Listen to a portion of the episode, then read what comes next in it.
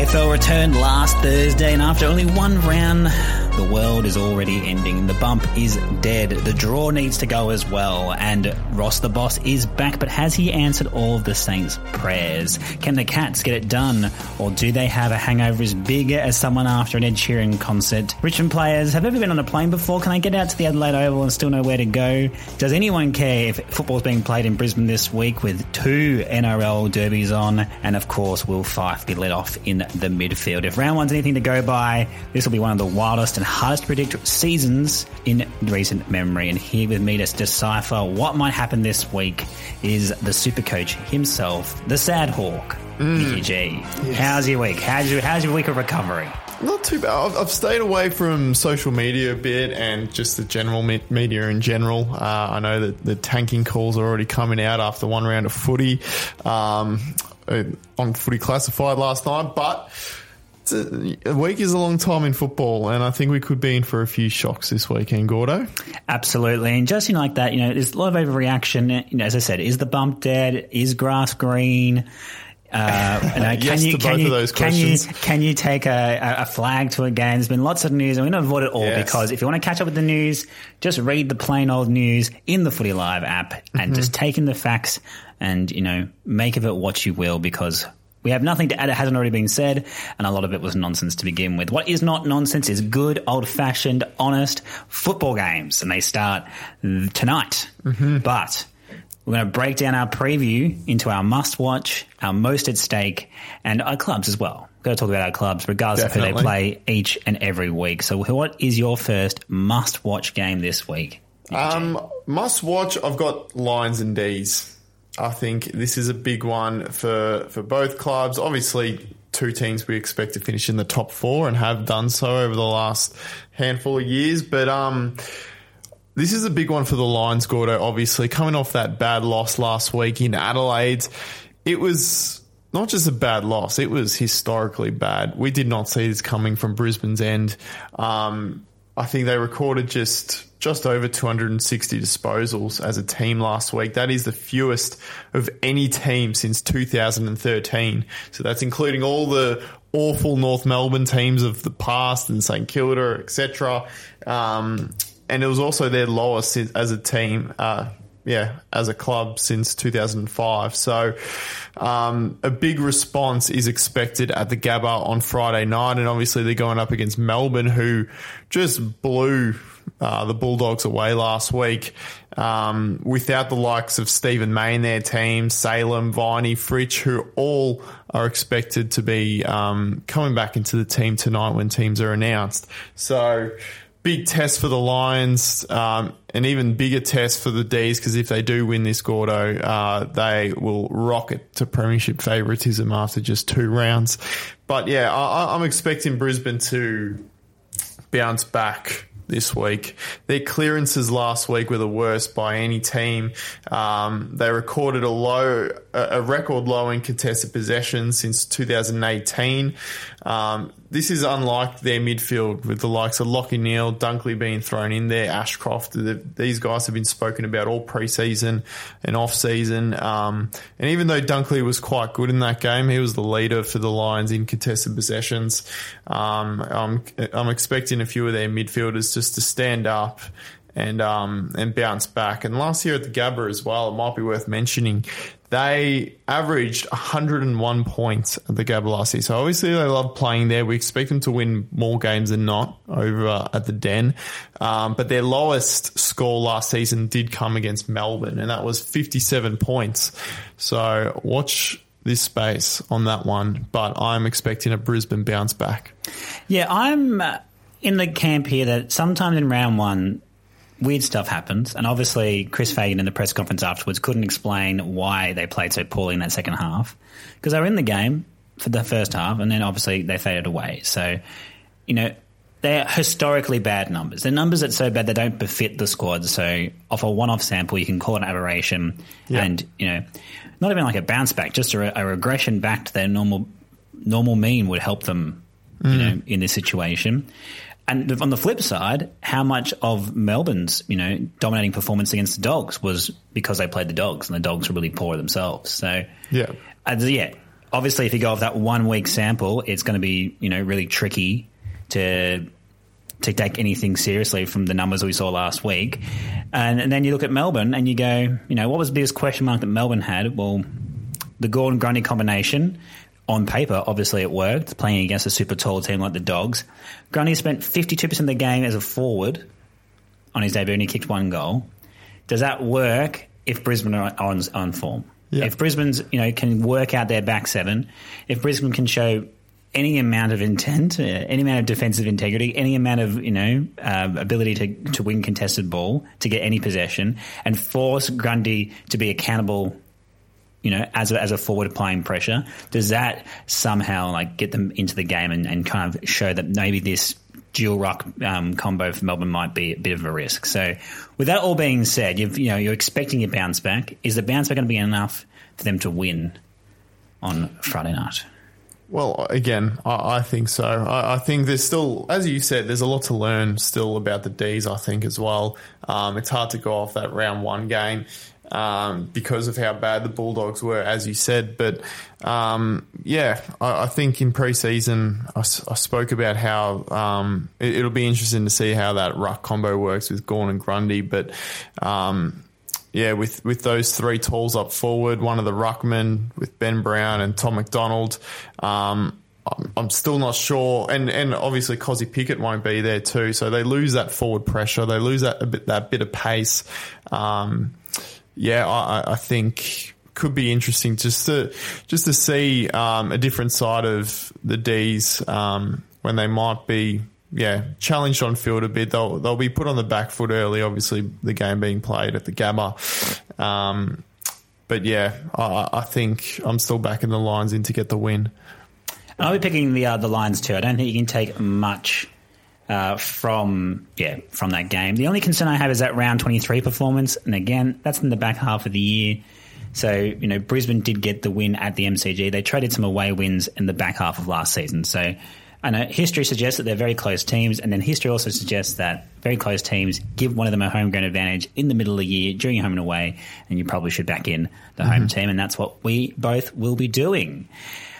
My must-watch game is what I think will be potentially a good old-fashioned shootout. The Battle of the Prison Bars, Collingwood and Port Adelaide at the MCG, prime time, daytime, Saturday afternoon, not much better than heading to the G on a Saturday afternoon. Now, you know, after last week's performance, they Collingwood smashed Geelong in the end, and so therefore I've got to win the premiership, and so this should be an absolute shellacking. That being said, Port Adelaide, who also played at home, absolutely dominated the Lions as well. So we've got two teams coming in hot, two teams probably overperforming on expectation for what we expected of them in round one, and two teams whose fan bases love to get way too far ahead of themselves and just probably two of the most hated fan bases in the whole competition. Glad you said that. So, it's just true. You know, I think they hate each other as well. So it's just making for a perfect boiling point of calamity and cacophony and everything we love to see on a Saturday afternoon. Now, where's your angle here, though? Do we buy into any of those numbers that we saw last week, any of those performances, or, you know, is it a bit of round one weirdness that we witnessed last week? No, I think what we saw from Collingwood especially, I think we can trust the style of play. The style of game they play. I think, with Collingwood, they take risks. They run with the ball. They run in numbers. They swarm to the forward line when they bounce off half back. It's a beautiful game to watch. I think, like we touched on the podcast earlier in the week, they are one of the most exciting teams to watch in the competition. And credit to Port Adelaide. We just touched on the Lions there, but they absolutely killed Brisbane last week. Again, winning the ball out of the centre, playing that hard and fast football. Again, you know, that game's going to be put up to the test against a much more seasoned side in Collingwood who have been playing this hard, fast-running football for, you know, a good 12 months now. But, again, I think it's Collingwood's game to lose this, playing at home in front of the at the MCG in front of their fans. Should be a sunny afternoon, so it should suit their game style. And, yeah, with the way Collingwood just play with their they're so brave on the ball, I can't see him losing this one. So the one thing I missed or didn't actually hear much of in the media this week was obviously Collingwood's been talking about their aggressive ball movement. They take risks, but also care of Champion Dunner. They only concede a score from 5% of turnovers in their attacking midfield. So when they make mistakes, they actually are structured up to protect those mistakes as well. Yeah. So it's not as risky as what maybe we think it is when they're taking those kicks, because their defensive integrity is there to protect them if they do turn the ball over, which is something interesting that I found out in the last couple of hours. Why I reckon this game will be a lot closer than the Geelong game is that Port Adelaide tackling efficiency was number one in the competition last year. They obviously backed it up last week, but the Lions didn't really show up. So 67% tackling efficiency, by far the best in the competition. Last week against Geelong, Collingwood, despite their dominance, also out-tackled the Cats as well. So that was one of the reasons why they had such ability to maintain momentum. I don't think they'll get that this week against Port. That being said, I agree with you. And like we said for the other game, two evenly matched teams, and probably on paper you're going to say that Collingwood's probably more advanced than Port, playing at home, massive home ground advantage. They're becoming the new domain or dominators of the G. Yes. Long gone are the days of Richmond being it's their home ground. It is now officially Collingwood's home ground again, and they'll be very tough to beat. So I'll be picking the Pies, and I think you will be too. Yes. So that is the must-watch. Pure pleasure. Now, what about the news and storylines? What's the most at stake matches this week for you? Well, we only have to look as far as tonight's game at the MCG, Carlton, Geelong. This is huge. I know we say this about a lot of games, but... And it is only round two, Nick. It is only round two. But again, we're expecting another big crowd tonight at the MCG. Geelong making that long trek down the highway to the MCG to face another loud and noisy fan base in the Blues. But both teams obviously go into this without winning in round one. Blues obviously drawing that game against the Tigers and Geelong losing to Collingwood. But I think we're going to learn a lot about these two teams tonight. I will speak in a bit of pre-show about Carlton. I think the jury will be out on them tonight. I'm not convinced by their round one performance. I know a lot of people have just written that off as just a bit of round one rust, but They weren't impressive. They weren't impressive against Richmond. I know they led for most of the game. I know people will say they could have easily won that game, and yes, it's true. But in terms of the way they controlled that ball in the second half, I think they were very lucky to come away with the 2 points in that one. Yeah, I saw something very interesting early in the day, Gordo. The Blues lost time in forward half by 19 minutes last week. If you do that against Geelong, who love to control the ball, you're going to have a bad night. There are so many numbers against Carlton that back up your statement there. So obviously, actually close to 20 minutes. The exact number there, 19 minutes and 51 seconds last week. Yeah. Only Brisbane were worse when they got smashed by Port.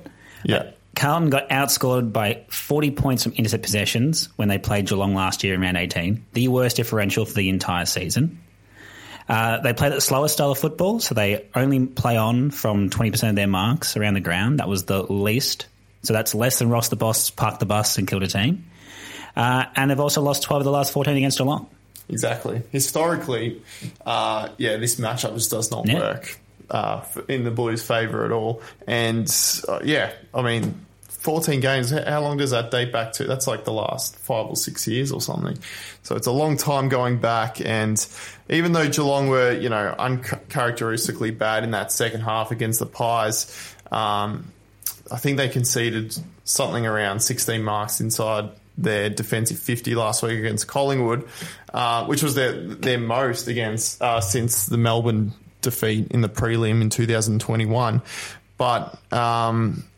even with Stewart out, I'm still backing them in to rectify a couple of those things. Sam De Koning stays in the team. Radaglia was one of their best spoilers last week. So, I'm backing in Geelong to actually get the job done tonight against the Blues. So the big question last week before the round one game was, what was the effect of the premiership? Would there be a premiership hangover? Can the veterans, roll up their sleeves and get dirty again? And it was reflected in their fade out last week, because quintessentially Geelong won the last term 17 times during the home away season last year. That was ranked equal first in the league. And they outscored their opponents in the time-on periods of quarters by 14 points, ranked number one as well last year. So they were running out games. They were the fittest. They were the strongest. They were the most determined team all last year. And then they come out and have an uncharacteristic fade-out against the Pies. Is this, they've got their premiership and they're resting on their laurels, or just a round one blimp, or how do you feel about that fade-out? Or was it just Collingwood was that good and they didn't have any answers? I think Collingwood were that good, to be honest. Again, we spoke about them earlier and how they set up defensively and how they run with the ball when they are attacking. But, I think from the Cats' point of view, again, we spoke about it earlier in the week. They had a lot of players there who weren't 100% match fit, like Hawkins, and Tom Stewart went down early, and so did Sam De Koning. So they were short a few men. I don't think they should be worrying about winning round one games. They'll be more worried about, making finals, making top four, and then peaking at the right time of the season. So I'm not reading too much into their second half drop-off, but they are a proud side, Geelong. They're a proud club. When they don't reach their standards in a game, you can 100% back them in to bounce back. So Carlton will be wary of that this week. And when it comes to scoring as well against the Cats, they're not very good at it. They have trouble breaking down that Geelong defence. I think they've averaged just 57 points against the Cats over the last 4 or 5 years. So, I think if it was against any other team, I think Geelong will be there for the taking. But, I'm not fully convinced with Carlton's performance from last week. I think they might take a while to get their season going. Yes, and the only other stat I can think of that has any relevance to this game now is the fact that Geelong is a very, culturally ingrained system. They haven't lost back-to-back games in the home and away season since 2018. That was around 2021. So they always bounce back. They reinforce standards. They don't let them slip. There's no slump for the Cats. They're always there or thereabouts, and they will be wanting to improve. They will improve, and they'll do it tonight at the G. My most at-stake game is new game styles, who this. So all the preseason chat was about these big, tall doggies. All the preseason chat was about how Ross the Boss will change St Kilda. Yep. Now, Ross the Boss changed St Kilda by taking them back to the early 2000s and making them play like they did back then. And, you didn't like it, but no. I said 4 points is 4 points, and he got the 4 points. Lob has now gone down. He won't be playing in round two for the Dogs. And so now they've committed to this tall style, but they're missing one of the key pillars. And last week it simply didn't work. There was no potency. So despite the fact they had three players get over 30 touches with, Liberatore, Treloar and McRae, all doing what they do, absolute stat pigs, helping out your SuperCoach teams. Yeah. There was no real potency, only 40%. So 20 shots from inside 50s from 50 entries. So that was against Melbourne, a really good defensive outfit, but this has been consistently the case for the Doggies for the last, couple of seasons, which plays in to all of St Kilda's strengths if they park the bus. And I don't see why they wouldn't park the bus, because they lost another two players during their game in Fremantle. So, Webster and Patel are now out. They're even lower down on stocks. So I could see him just parking that bus again.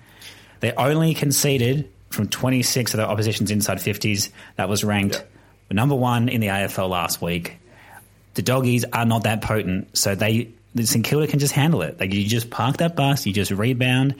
This game will go unders, and this will be a low-scoring, terrible game of football that everyone will blow up on Twitter about, and Ross the Boss will walk out with 4 more points and 2 wins. Are you not worried about the Bulldogs having a majority of the possession? Like we saw from Fremantle last week, they just...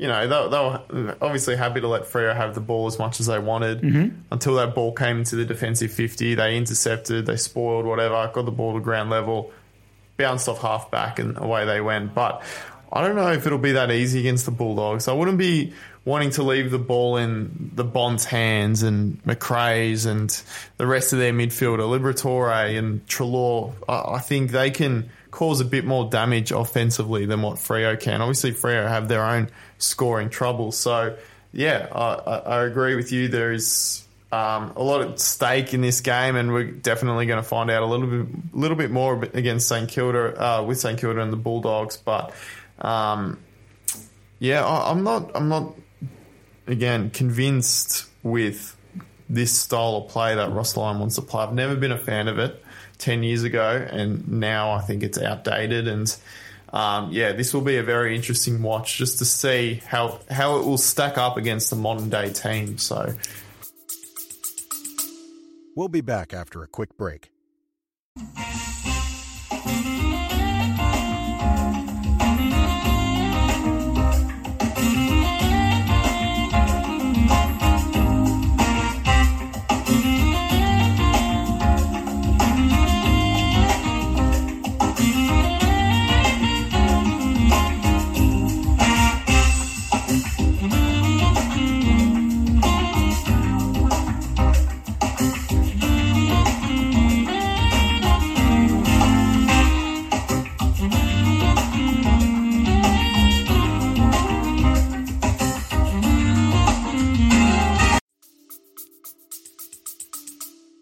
Well, I reckon two stats that really help St Kilda in this case come from the Doggies camp. So Bulldogs conceded a mark from 23% of their opponents' kicks into their forward 50 last season. That's ranked last.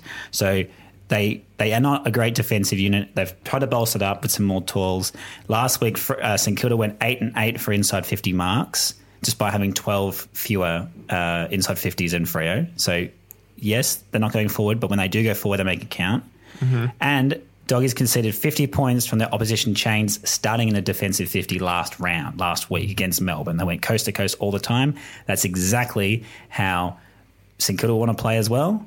So they've already shown the blueprint to beat the Dogs is this Ross Lyon style football. Park the bus, rebound from 50, go and score where the opportunity arises. Is it pretty? Will it win them a premiership? Absolutely not. If they play it, will it get them 4 points this week? I believe so. And we have our first disagreement of the podcast. Okay, no, I like that. I'm looking forward to it. Good stat there. And so then everyone's favourite section, fans' eyed view, our clubs games. So, it's the young'un's first away trip. Are you frightened?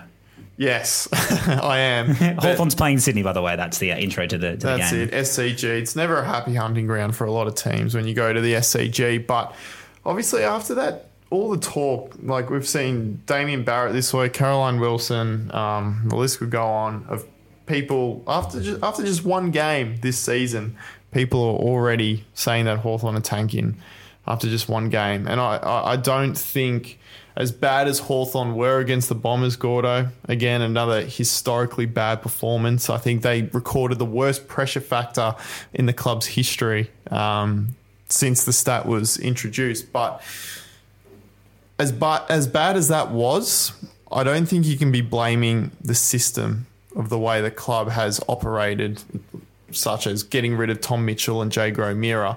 You just need to blame the effort. The effort wasn't there. So after, a week's training, a few bring your mouth guard sessions this week, I reckon Hawthorn can bounce back. Not to the point where they win the game and take the 4 points, but I'm expecting a more competitive four-quarter effort. Yeah, absolutely. I think that's all you can hope for as a Hawks fan this year. You're not tanking, as everyone said in the media this week, but you also didn't compete, and so your pressure factor, the made-up number that everyone loves, was only 149 last week, the lowest of any match on record. I think that means for the round, but maybe of all time. Who knows? It was bad though. You just didn't compete, and that's the one non-negotiable for a team who's season will be about, competing and developing and getting in minutes into the youngsters. Correct. That's what they need to foster, and there's no better team to do that against than Sydney. It's a very different Hawthorn side, but nice little tidbit to, maybe quash those fears of getting blown out this week is that Sydney has failed to reach 80 points in 5 of its last 6 games against Hawthorn at the SCG. So no blowout on the cards here if history is to be your friend. And again, I was going to bring that up too. How many times over the last few years have we gone into the games featuring Sydney expecting them to win big, and they haven't? And I think it was last year when they played North Melbourne at the SCG. I think they only just won by 11 points. I recall the Gold Coast Suns beating them at the SCG a couple of years ago too, and the odds were heavily in the favour of the Swans. So I don't know, crazier things have happened. Maybe that's me just being hopeful, but yeah, after all the talk this week about tanking, wouldn't it be funny if Hawthorn came out and won? Yeah, or even just covered the line of 33 points, He made an interesting game and got within 6 goals. That's more realistic. But I think we're both tipping Sydney for the tip. Mine, obviously, as a Richmond fan, is the banana peel game. That's just, you know, doesn't matter how many premierships you win, there's something triggering about a Tigers fan and watching your team go to Adelaide Oval. Mm. You know, the toss of the coin, the blow of the breeze. That was a different club. That was Port Adelaide. But, you know, even Adelaide last year, in round 5, we lost 82 to 101. Tex Walker kicked 5 goals. Never a happy hunting ground. That being said, Adelaide aren't that good. Adelaide had a chance to put the Giants to the sword last week, and they missed that opportunity. They didn't get smashed in the second half, but they missed that opportunity to put the Giants away. The Giants showed that no matter how rusty you are, you can probably beat this side, and that's great positive news for Richmond, because Richmond were super rusty. And the only benefit is I don't think they can be that clunky in attack as they were last week. You know, you're not going to average. This side will not average in the 20s for inside 50 efficiency week in, week out. 27% last week, 18 shots from 66 inside 50s. So, you know, they've got everything else is kind of there or thereabouts. 16 tackles inside 50 last week for Richmond shows that they've still got that forward pressure that they can apply. That's meant to be their keystone this year with the new developments to that front six. However, that's just that hoodoo. So the actual stat is Richmond has lost 5 of its last 6 matches against Adelaide at Adelaide Oval by an average margin of 40 points. Doesn't make any sense because Adelaide hasn't been that good for a while. Yeah. But never a happy place. Are you nervous for Richmond, or will you just be tipping and forgetting? No, I think you sums it up well. Banana peel game. Every team has their hoodoos and their bogey teams. Adelaide just seems to be that club for the Tigers, but, you know, like I spoke about Carlton earlier being probably not having that rust. I think it goes a little bit deeper to them being rusty, but Richmond, I think, genuinely were rusty last week. That their forward 50 efficiency, like you said, I think that was uncharacteristic. I think they'll bounce back from that. They missed too many shots that they usually nail, too many easy shots, weren't as efficient as they usually are. But I think a positive for the Tigers is that they really dominated the ball last week. If I was a Richmond fan, I'd be taking that out of the game. And going up against Adelaide, who... I mean, choked away such a big... They led by as much as 5 or 6 goals at one point, and they only kicked 4 goals in the second half and conceded 11 in the process to the Giants. I'd be feeling safer as a Richmond supporter going into this week than I would Adelaide. But that being said, again, the Adelaide Oval hoodoo could go either way this one, but I'll be backing in the Tigers. I'll be bagging in the Tigers too, and you know, get ready for some media hot takes if they do get done. You know, by that historic average margin of 40 points, because you know, there's the Herald Sun headlines, there's your AFL 360, your SEN talkback. It'll all be very much what's wrong with the Tigers. Dimmer needs to go, Cochin needs to go, Dusty's lazy, we all there, Jack Rewalt's too old. I can just see all the scripts there, so let's hope, for the sake of creativity and novelty on Monday morning talkback, that is not the case. Speaking of novelty, we have our AFL SuperCoach guru, Nikki G, across the room from me. Mm-hmm. What is one thing that our SuperCoaches should take under consideration before round 2 this week? Bringing in the right cash cows. I think that's important. Before prices go up in round 3, you got to make sure you're bringing in the right cash generators. So rookies, cash cows. One that I'll be highlighting this week is Finn Callaghan, but take that with a grain of salt, because last season on this segment, I was the bearer of some very bad juju. Everyone that I brought up seemed to just have a stinker or get injured, get suspended. So... buyer beware, but Finn Callaghan at 244,000 in your midfield scored over 100 points last week, and Josh Kelly's out of that Giants team this week, so I think Callaghan is a safe bet to be getting more midfield minutes and more points. So if you don't have him, I'd probably look to bring him in this week. There you go. There is the buyer beware tag, which is a very sensible tag to have. And then to round out this episode, we always have our fan-eyed flutters, and that is also a case where you need to have buyer beware. Obviously, you know, set some limits, gamble responsibly. Everyone knows the rules. And our friends at Sportsbet do, however, have a little second chance same-game multi offer. So basically, you put on a same-game multi, doesn't matter how number of legs, and if it doesn't get up, you get your money back as bonus bets up to the value of $50, and you get one of those per game. Love that. Love that indeed. So I've got three situations here. I'll get rid of the long ones first. So I've got a five-legger for the Brisbane-Melbourne game on Friday night. I've got Joe Danaher to kick a goal. Yes. He's only finished goalless once at the Gabba from 21 games. Yeah. So he loves to kick goals at the Gabba. Lockie Neal, I have him for over 25 touches. He averages 32 touches against the Demons. I got Bailey Fritsch to kick a goal. He averages 2.5 against the Lions across his entire career. He's second most against all opponents. I got good old CP, Christian Petracca, to average to get 25 disposals. He averages 25 against the Lions from his 10 career games there. Again, his second favourite opponent. And each of last 6 home games in Brisbane have gone over the match total points. So I'll be taking all those 5 legs together and getting myself about $5 worth of value. And then we'll roll into the Collingwood Port Adelaide game. A bit of a simpler one, but also only 4 legs this case. John Noble tallied 29 disposals last week. He could have been the bolter. And shout outs to our listeners that wanted to hear about the bolters and the faders. He also gained a career high 652 metres. I just want him to get 20. So 9 less, something, very reasonable for a player in his career development. Jason Horn France has finished with a career high 25. I want him to get 20 as well. Port Adelaide's last 6 matches have gone over the total match points line, and I'm expecting a massive shootout. And obviously, Collingwood has won 11 of the last 12 games of the MCG. So Collingwood to win overs, and Jason and John to get 20 each pays $8. Which is very, very tasty. But my most simple, is a very simple roughy pick. St Kilda to win and under the points line in St Kilda versus the Dogs. The bus will be parked. Ross will be at the bus saying, "Tickets, please." Yes. He will clip the tickets. He will reduce the points scored. And St Kilda will go away with 4 premiership points and a very, very happy Ross Lyon in a press conference that we can talk about on our Tuesday wrap-up show. That is the end of the weekend watch list brought to you by the Fans Eye View podcast. Thank you, Nikki G, for joining us. Thank you, everyone, for listening. Don't forget you can follow all the action in the Footy Lab app over the weekend. And until we talk to you on Tuesday, may your team win, unless your team is playing my team, in which case, go Tigers.